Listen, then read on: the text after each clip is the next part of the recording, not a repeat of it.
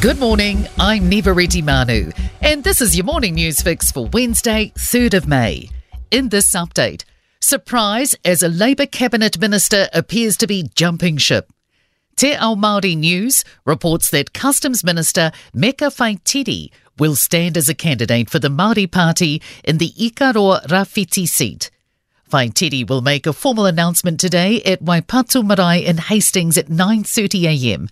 Newstalk ZB political editor Jason Walls says not many would have seen this coming. It is reasonably rare for a politician to so publicly change their stride. Even rarer for a former in cabinet minister our summer of storms has resulted in a 400% increase in insurance claims.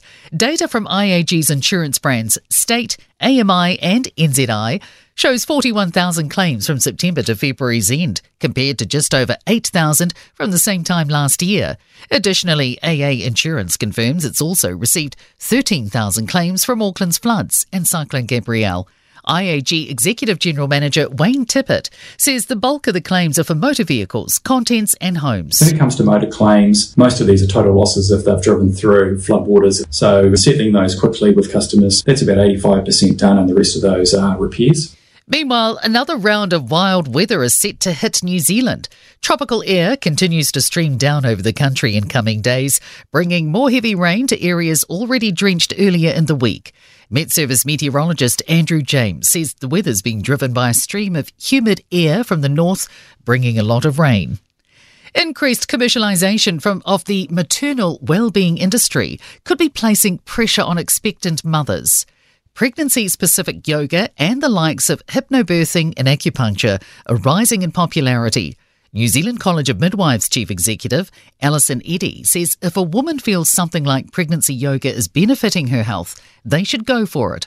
But she says it isn't necessary. I would say there's a bit of an industry that's grown up around that to a degree, and I think that's just the environment that we live in. At the other end of the scale, concerns for women relying on hormone patches for menopause treatment as stocks run low in the country. Pharmac confirms some won't be resupplied until July due to increased demand and supply chain disruptions. Used by 60,000 Kiwi women, the hormone replacements release estrogen into the body, as ovaries do before menopause.